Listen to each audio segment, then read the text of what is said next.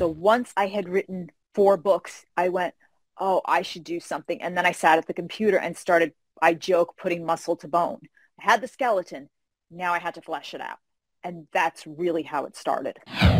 Welcome to the My Future Business Show, where we get you in front of your best audience and keep you there. Not only are we interviewing the biggest names in business to help you become even more successful, we're inviting you to book your spot on the show to help you grow your business. So at the end of the call, make sure you fill in the interview application form at myfuturebusiness.com forward slash interviews.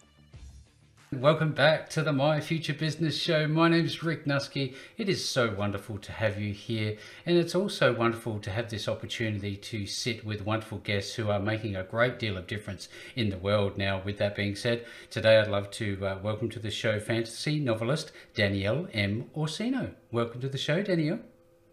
Thank you so much for having me. I'm so excited to be here today. Oh, it's absolutely my pleasure to uh, sit alongside of you and uh, have a discussion about all of your wonderful uh, work as a fantasy novelist. And on today's call, you and I were going to be talking about your journey as a novelist, and we're going to talk about what inspired you to start writing. And we're going to lift the lid on your latest book, Fire, Ice, and Heart, along with many, many other wonderful topics, I'm sure. But first things first, it's customary for us to spend a bit of time just to learn about you. Now, where's home for you? Right now, I'm living in Charlotte, North Carolina, USA. Fantastic. It sounds like you've been there a little while. Uh, yes, my husband relocated here uh, unexpectedly due to COVID. Mm. So we're still getting used to the South just a bit. I'm originally from New York, so this was a bit of a tra- uh, transition. bit us. of a transition. Wow. So where was it that you grew up? I grew up uh, in Carmel, New York, a little town outside of Manhattan, probably about, mm, you know, 55 minutes outside of the city. I think it's relevant to talk about childhood, uh, and because sometimes it um, it helps us uh, to look back and see those formative years, and maybe it helped lead us to where we are. In your case, to becoming a novelist. Did do you think your childhood had any impact on your thoughts about novels and writing fantasy and all that sort of thing? Oh, definitely. I was uh, I was a geek. I was a geek before it was cool to be a geek. You know, pre-geek. Um, yeah, I was. I was before it was geek chic. It was geek. It was just a geek. Um, yes, I was definitely. I was a big Wonder Woman fan. You know, that was my thing. Was I would go home. I can remember being probably about four years old mm-hmm. and watching Batman and Robin because you know that's what you did. Yep. You watched Batman and Robin, and then if you were lucky, Wonder Woman came on around that same time or right afterwards. And my first my first recollection was seeing Yvonne Craig as Batgirl, and then when the Green Hornet and Kato guest starred, that blew my mind. It was who is Kato? Kato was the greatest thing in the world to me because he didn't need a utility belt and he got to drive the car. Yes. And that was just mind blowing. Holy cow he was not Robin because Robin never got to drive the car and Robin always got captured. So I really didn't care about Robin. um, I was like, who is that? And then Batgirl came on, but Batgirl only kicked people, which I still thought was really cool. And she got her own motorcycle. So wow. Wow. And then I saw Kato and I'm like, who is that? And I want to be him. Then Wonder Woman twirled on my screen and the whole world stopped because I was like, that is the goddess oh my gosh, it was just everything became Lynda Carter, and it was just, I mean, she just blew me away, and I think that probably uh, without trying to be dramatic, but I'm a novelist, so I'm going to be dramatic, changed my life. Uh, that was the moment. It was just everything became Wonder Woman, the underoos, uh, making tinfoil bracelets, taking whatever, you know, when we'd wrap gifts, we'd get like the gold thread around it. Yep. That was my lasso of truth. Buying red rain boots. So I had the red boots. Everything was Wonder Woman. And that went through childhood, primary school, middle school. I was Wonder Woman every single year for Halloween. Uh, if you read my essays as a little kid, it was, what do you want to be when you grow up? Wonder Woman. Wonder Woman. that was all it. And I think that, you know, from a novel standpoint, I, that's where I read comics. Yeah, I was going to ask you, what was Woman. the first um, novel that you actually read yourself as a child? Uh, by myself, the first couple books. I mean, my first book was Hop on Pop that I actually picked up and read by myself. Mm-hmm. So I always joke, you know, that's my first book and that's my favorite book. But uh, Secret of NIMH, I remember that kind of changed me because it was the first book I could picture in my head. So that was a that was a big deal for me. It Was Secret of NIMH, and then I think I read The Mystery of Loch Ness, which once again was one of those books that changed me because I was watching uh, Leonard Nimoy's In Search of, and cryptids became an, another obsession along with Wonder Woman. Uh, you know that kind of formed me, but Secret of NIMH was a big deal, and I just as much as I loved reading, you know, I started to get into fantasy kind of stuff. I read Mists of Avalon. That was another book I loved. I I stuck with my comic books, uh, venturing into reading. I just didn't like being forced to read by school, mm. like Johnny Tremain. Mm, oh my gosh, I couldn't. Pull my teeth out. I was like, what does this have to do with life? Um, so I'd go right back to comic books, but I would pick up you know, different books. Like, you know, I, like every little kid, I, you know, little girl, I read Sweet Valley High. I read Little House on the Prairie. Those type of books I read, but that was more for my own reading and just to have fun. Yeah. That I could do. But when you forced me to read now, I was, nah, different I was story. a kid that was like, ugh, why, why am I reading this? You know, it, it, I've always got a special spot on the show for authors because I know that the journey can be um, challenging at times, but I guess it's a little bit different um, for a fantasy novelist. Maybe there are some um, specific challenges that you would need to go through, but intertwined in all of that is your ability to tell stories. Now, how important have stories um, been throughout your life, and how do you mix them into the books that you've created? It's funny because when people ask me about, you know, just storytelling in general and mm-hmm. how it mixes in, I guess I never, it was never a conscious thought. Right. I didn't think about it in that sense. A lot of my books, it's they're the characters based on people I know. So that always played into memories and things that we did together and how that, that interdynamic play between people, mm-hmm. that those interpersonal skills, that played into it. But I never sat back and thought about storytelling yeah, in, yeah. in that sense. Uh, I'm also the kid who got in trouble, you know, for rewriting stories a lot because I didn't like the endings. you know, so I, it, it's hard to say. And I think comics, once again, played a big part because I could get lost in a comic and there was always a new story the following week. You know, or, uh, you know, you could read X-Men 193 and then read Uncanny X Men with a with a different team the following week while you waited for you know uh, the Amazing Spider Man to come out. You know, there was always just uh, something going on, different flow. I'd love to. I'd love to get lost. I'd love to ask you while I'm thinking about it, Danielle. Do you like to watch, um, you know, Netflix? Because there are a lot of great, um, I guess, shows that are on there at the moment that are along the same vein. Do you find yourself at all absorbed in any of those? I really love. Uh, I've been watching The Orville. Mm-hmm. I, I, love The Orville because I do like its take on uh, Star Trek. Yep. I think it's really interesting that he's been able to walk, that Seth MacFarlane can walk that line and not get in any trouble. Um, I, I find it just amazing what he's done with sci-fi and this new take on sci-fi and how he's taken some of what's going on in society right now and woven it into sci-fi drama. I think what he's doing on the Orville, absolutely amazing uh, what am I watching on Netflix right now? I've been watching a lot of actually documentary stuff and David Letterman's interviews, I things like that. Yep. I think that's his sit down stuff. I absolutely love his one on one interviews. I think that's been really great. Um, I don't think I have gotten away from it. I watched The Witcher, did watch The Witcher, mm-hmm. which I think is interesting since it came from a novel perspective before it was a video game. I'm, I'm kind of into what they're doing with the original source material. Mm-hmm. I think it's really interesting.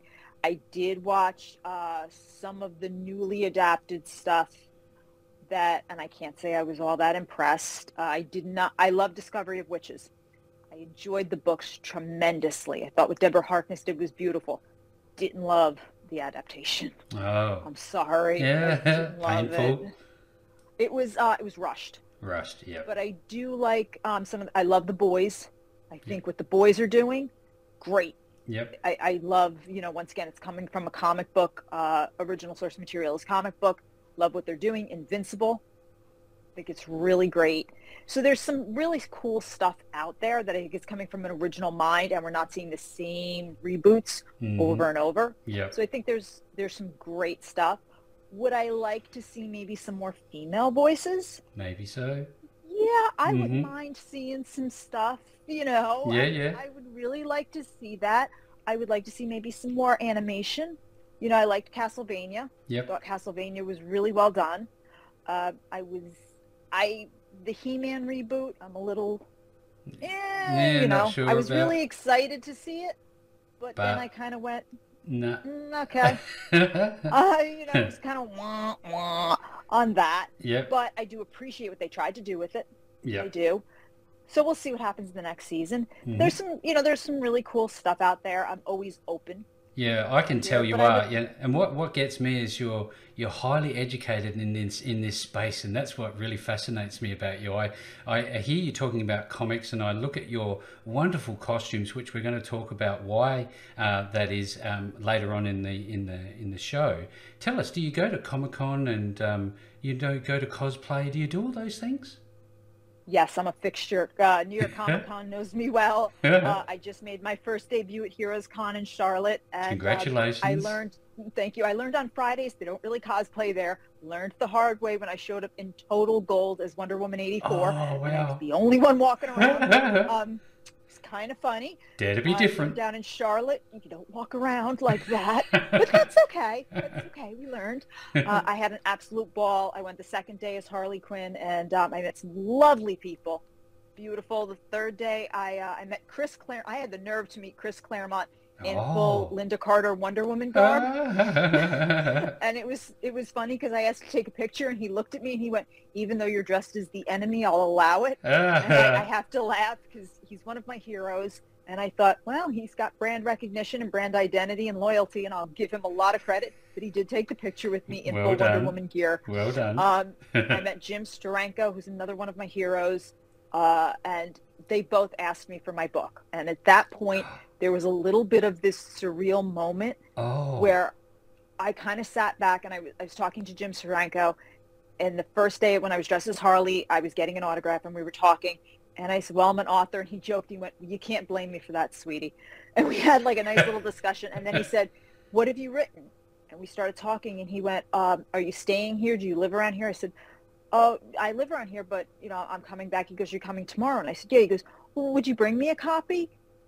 And my husband actually had to put his hand on my back and steady me because I got a little wobbly. Ah, oh, oh, oh, really? Uh, That's and it was like this and he was he was looking at me like, "What's wrong with you, kid?" Like, you know. And I went, "You want a copy of my book?" And he was like, "Yeah." And I said, "Uh, okay." And he went, "Will you, will you sign it to me?" And once again, it was like one of those. I'm sorry. Hang on. Did you, Jim Sterank, the Jim? I was like, "Uh, Okay. yeah, sure." And uh, you know, and I was like, "Okay, yeah, uh, yes, yes, I will." Uh huh. Consider it next done. day, I came back. I was dressed as when I was waiting, and then his handler waved me over, and I was going through the whole spiel again. And his handler stopped me. He went, "Honey, I know who you are." Just chill Uh, he goes, "He's been waiting for you." And my husband looked at me. He went, "I got to go get the Mac. She's gonna pass out or something right now." He's like, "So, can you just take it slow?" And I went, "Well, you." He's got a line. I don't want to. He goes, "No, no, no." So he goes over and he goes, you know, and he talks to him. He goes, "This is her." And he went, "Oh, you came back." And then we're having this, and I was just one of those out of body experiences. It was like Thank you for he sharing. was so nice. It was, Yes. it was just lovely. I had Oh, a great time. But yeah, I go every year, totally done up. every every moment in time that we can piece together forms the story of our life doesn't it? And i and i'd love to if we could talk about the journey uh, of the i guess the initial genesis of why it was that you even started to write books. Because i know it's a fascinating experience that was born from your uh, your professional background. Would you mind sharing? I was uh, working as a nurse, as an LPN, uh, licensed practical nurse in a Lyme disease clinic uh, in Westchester County. So I was basically doing IV fusions for patients who would drip every single day. Lyme disease, as as people may or may not know, is still a very divisive disease treatment-wise. Mm, The medical community is still undecided on what exactly, how exactly it should be treated. The doctor I worked for was a little more aggressive than most and decided that IV infusions should be done every single day, seven days a week, no break. Uh, and these patients had seen other doctors, and she was kind of the last hope. So I had a patient that I'd grown very close to. We both start. I started my job. He started his drip the same day. So we Oh, were wow. walking this path together. Yep. And so therefore we became close. We were football fans. Granted, he was a Baltimore Raven fan, but we Yeah, let that go. And I'm a New York. Giants fan. Yeah, that's just, you know. And um, after it was probably about a year and a half, half of him dripping, he just didn't want to do it anymore. He had uprooted his life and he wanted to get back to his job. Yeah. So the deal he had struck with the doctor was, I will drive five hours, drip my two, turn around and go home on a Wednesday. I will then return on Friday, drip Friday, Saturday, Sunday, early Monday, and then go home.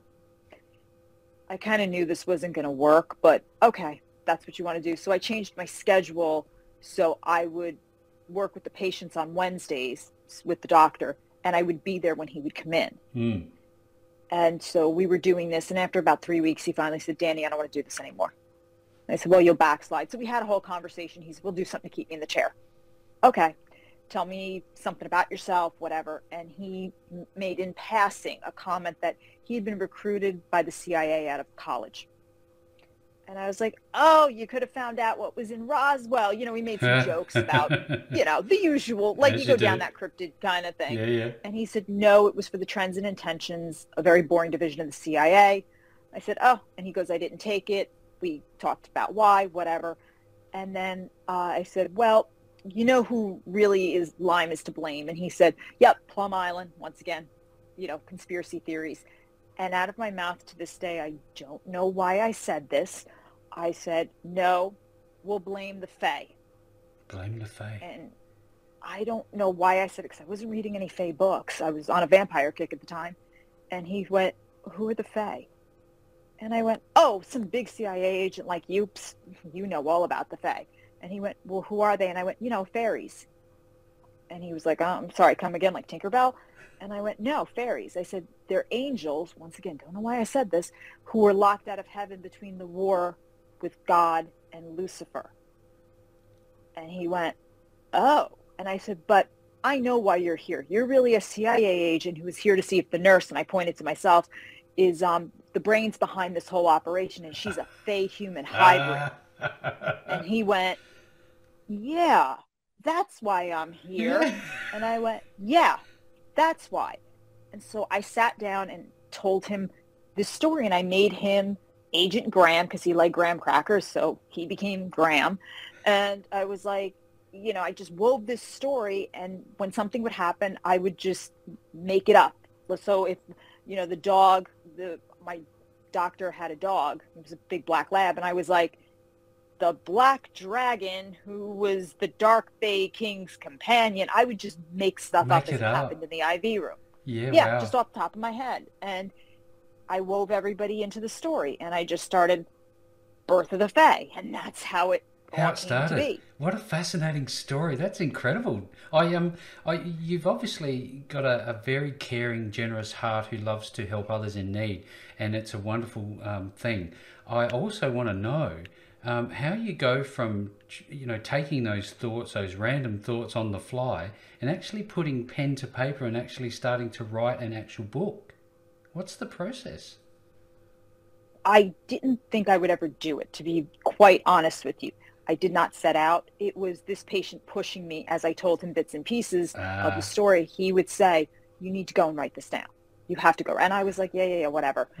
but you know, I was like, I'm going to go be a PA and you know, physician's assistant. I'm going to go pump Restylane in people's faces. Like I got my life planned out. Yeah, You know, I'm, I'm going to make money. I ain't got time for this. you know, blah blah blah.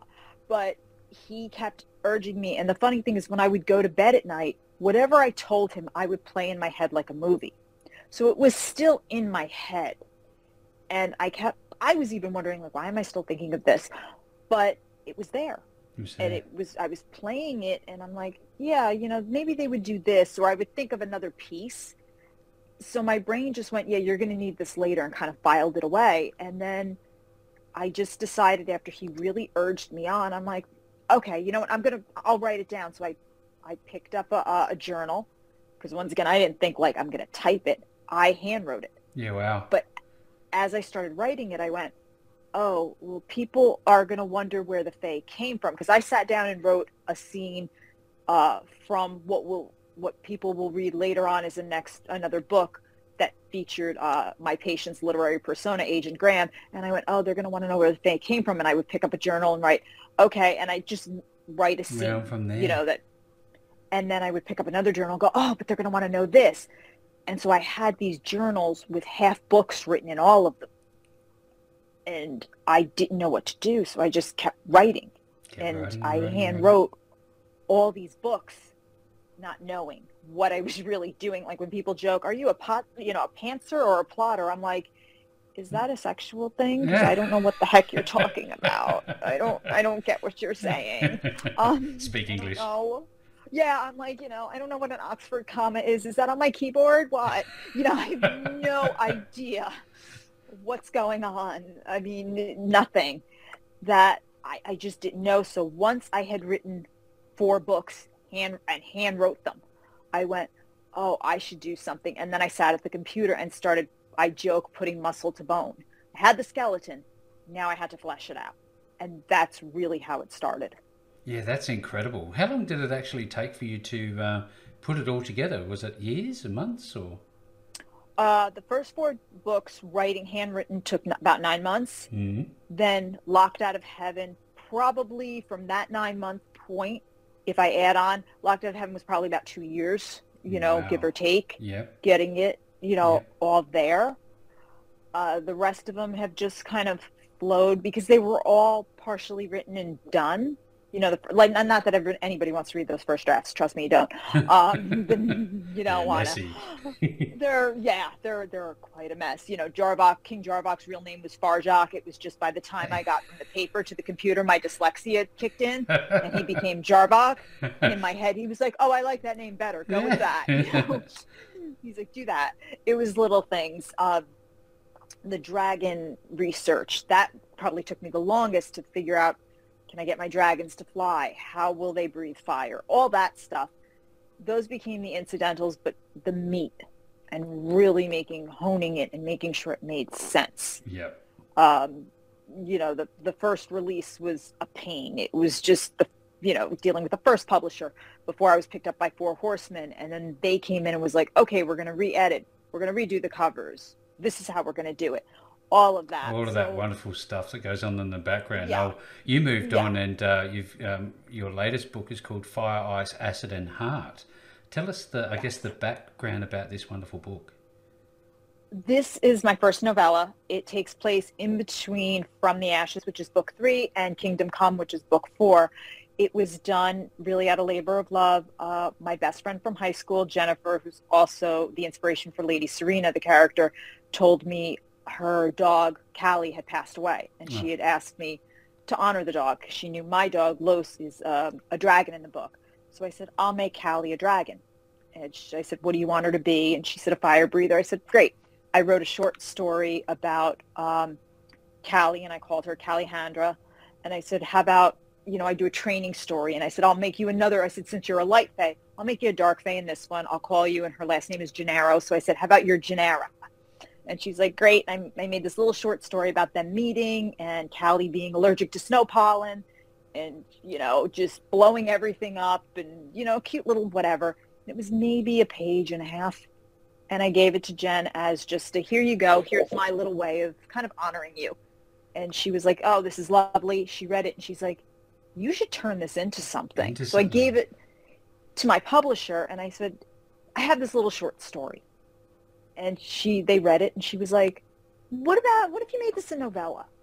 And I'm like, I don't know what the heck a novella is, to be honest. It's like, I, I'm thinking like a telenovela. I'm like, what do you mean? And she was like, no, like a little, you know, about 25,000. And I was like, all right, let me think about it. Because I was like, how am I going to weave this into something? And then I started thinking about my dragons. And a lot of my readers were like, are we ever going to get a dark face-centric dragon story? And I said, you know, I might have something. And so I asked Jen some more story eh, for more stories about her and Callie and just how Callie was as a dog and how they interacted. And I realized that Callie was really her heart and her home. And I thought, well, maybe the Dark Fae, this is how they are with their dragons. And I came up with this idea of these dragons going through a tournament to find out who the best of the best are to enter their fighting ranks. And what if I had Callie and Janera really with their backs up against the wall, how would these two act? And what would happen? And what's yeah. going on inside the walls of Bloodhaven and things like that. And I decided to just make a love letter to pet owners. You know, we all have pets of some kind, a lot of us, and they really are our heart and our yeah, home. And absolutely. I know I have dogs. As we do, yeah. They're, yeah, they're characters in my books and, and they're my little ones. So I thought, you know, let, let me honor that. So it's this novella centers around the Dark Fae and their attachment to their dragons and the dragons being attached to them because I didn't I didn't want in my series dragons to just be weapons of mass destruction, mm-hmm. villains, or just those side characters where it's like, oh yeah, that's my dragon. He just stands behind me and looks mean. The dragons actually fight side by side, and they all have to protect an egg in kind of this battle of capture the flag. But you have to work with your dragon you have a magnificent mind. I wonder, is there an end point to this uh, this series of books, or are you continually writing and you find it hard to stem the flow of creativity as such? I don't have like a set point where I'm mm-hmm. like, oh, I'm going to do 10 books and that's it. That's it. I don't have it. I kind of have this idea that I'm going to go until I feel I've told everybody's stories and given them the respect and then I'll back out because my characters, I joke that I have enough voices in my head, uh, but I, I really do. I kind of feel like I'm their custodians, and they tell me. Yep. I've I've literally had characters. I have one character in Diga who's I call her Eloise in the Palace. Uh, she pops in, and when she wrote, she literally popped into my head playing Cherry Bomb, and she was like, "Get up and tell my story." And I was wow. like, "Oh yes, ma'am. Okay." Okay. And I had no plans on writing a six-year-old, and she was like, no, no, no, I'm going to throw your whole plot out the window. in the air. and here we go. And I was like, oh, so sometimes these characters just pop up and they're like, it's time to tell my story. So I'm going to go for as long as I feel the creative reservoir is there and I'm putting out quality. Yes. And everybody's been told in a respectful way. If I feel like, oh, I'm just telling it to tell it, then no. Uh, then I'm done. I'm, tell, you know. Tell me something. That's it. Um, mm-hmm. you the way that you talk about your characters and the way they come about, I think of many different authors and uh, and and, and who have gone on to big movies because of their skill. And it is a skill. There's no way I could do what you do. um, tell us a little bit about who you think your your style closely relates to. Is there anyone? I'm not a hundred it's a hard that's a hard question i mean I, am grateful for the question but at the same point it's a hard question because i'm still developing mm-hmm. and i'm not 100% sure there's people i admire yep. you know anne rice i, I admired very very much mm-hmm. uh, her queen of the damned book was amazing but i'm not sure if there's one author that i'm like oh i write like that because i feel like i'm still learning so much yes that it's hard for me to say, oh, I'm like so and so because I feel like, yeah, I'm not quite there yet, but I'd like to be someday. Of course. So I, am not a hundred percent sure. Yeah. I think there's people I aspire to be, but it does come down to someone like an Anne Rice or Chris Claremont. I think he's prolific in the sense that his Dark Phoenix saga, I remember reading that and thinking I actually care about the villain. And not just because it was ah. in Jean Grey's body, but the character itself made me feel. The Dark Phoenix, the Phoenix entity, I remember thinking, I actually care what happens to you and you've just obliterated a star system. But when it gave its reasoning, I was like, I actually care about you and this is the first villain I care about. Yeah, wow. And that I thought was a skill that he had. Yep. That I'm to like, draw you in. Wow. Yes, that's, fantastic. That's pretty cool. So, and he, you know, that's cool. I, have I've definitely got a feel for the for the type of, um, uh, I guess, the people that you would uh, look to uh, in some regards. Now, let's shift gears a little bit and talk about mm-hmm. the artwork. It is absolutely amazing artwork, and you seem to play a central role to this. Tell us a little bit about that. Uh, my dragon, the dragons are done by Pandy Van. Right. She is amazing. Of and I, I have to say, I get down on my knees and thank her because I found her totally by accident. Mm-hmm. Um, but I think it was, you know, universal guidance at the same time. I was at Comic Con New York and I found another dragon artist who was who was considering working with me and then he said he goes look i'm booked for the year yeah and i'm like yeah well dude uh, yeah this ain't gonna work and he said go on deviantart he says like i can't remember the woman's name he said panda something he's like but i think her work will match and i'm like panda panda panda i was like that doesn't you know how's that gonna help me so i went on deviantart and i was looking and i saw pandy's work and I said, I think this is the woman he's talking about. I don't know. And I didn't know she was a woman. I didn't know. So I think, but I wasn't sure. But I fell in love with her stuff. I remember writing to her and we tried the first dragon, which I think was Los, my, yep. my Yorkie. And she just got me. It was like we just worked and we clicked. You, and you that wanted... was the first dragon. It was just, it was, you know what it was? If I tell her, hey, I'm thinking of these colors, she will come back and say, this is a great combo, but you know what? Let's think of this. Or no, Danielle, this won't work. Let's. She just. It's just, it just collaboration just there. She. You can't buy gets me- experience, can you? No, and it's it's something where all if I tell her, hey, what if we try this? It'll be like, oh, that was the piece we were missing. Yeah. Yeah. So it just it flows. We've done uh, Oracle. We're working on Oracle cards. We're working on a coloring book together right now. Dragons of the Veil we've done a couple different things and if she even has a question she's like danielle i need a different tail what are you thinking and i'll be ah. like oh let's do this tail. And she's like yes that's what we need. Exactly that makes sense. Yes. And so it's always this give and take. I but if i turn around and go pandy i, I just need our mink holly on top of a moon go. Go. That's that's, that's all i have to say to her. Yes. Okay well, this has been just one of those conversations that I've absolutely loved. The, the journey and the reason why you've decided to start what you've started is changing people's lives from patients forward. So it's a real credit to you. And I look forward to Oh, seeing some more work coming from your stable. Now, tell us a little bit about um, your website, what people can find on there, and where can they get these wonderful books?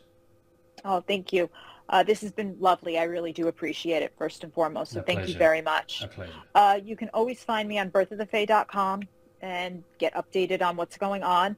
You can also find me on an app called Bookie Call, which is kind of like Tinder for books. Ah, You can find your next Yep. great book date. Yeah, Yeah, yeah, you yeah. can swipe right or left, uh, which I think is kind of cool. And Locked Out of Heaven does have a dating profile. So if you're looking to maybe date me, I would say go to Bookie Call and uh, on iOS or Apple and kind of find your next book date. So I'm going to tell you to swipe on Locked Out of Heaven. of but you know, course. free will and all. It goes without saying. Yeah, check that out. Um, Instagram at Birth of the Fae underscore novel. And that's probably the best place to keep up on all things Fae because all my announcements are on there and when the next book is coming out.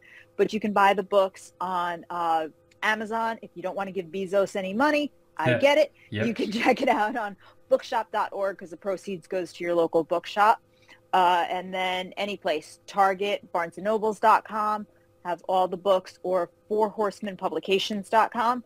You can check me out there, and that will tell you where else you can go to buy the books. Fantastic. Thank you so very much for sharing this uh, wonderful journey with us, Danielle. Now, if you're on the call today and you would like to get access to these wonderful series of books that Danielle's created, make sure you visit birthofthefae.com. I'll be making sure that you get access to that link below this post. No matter where you see the call, you're going to find the links back to Danielle and her wonderful work. And with that all being said, Danielle, thank you so very much for joining me on the show today. Thank you very much. Have a wonderful day. Thanks for joining us today.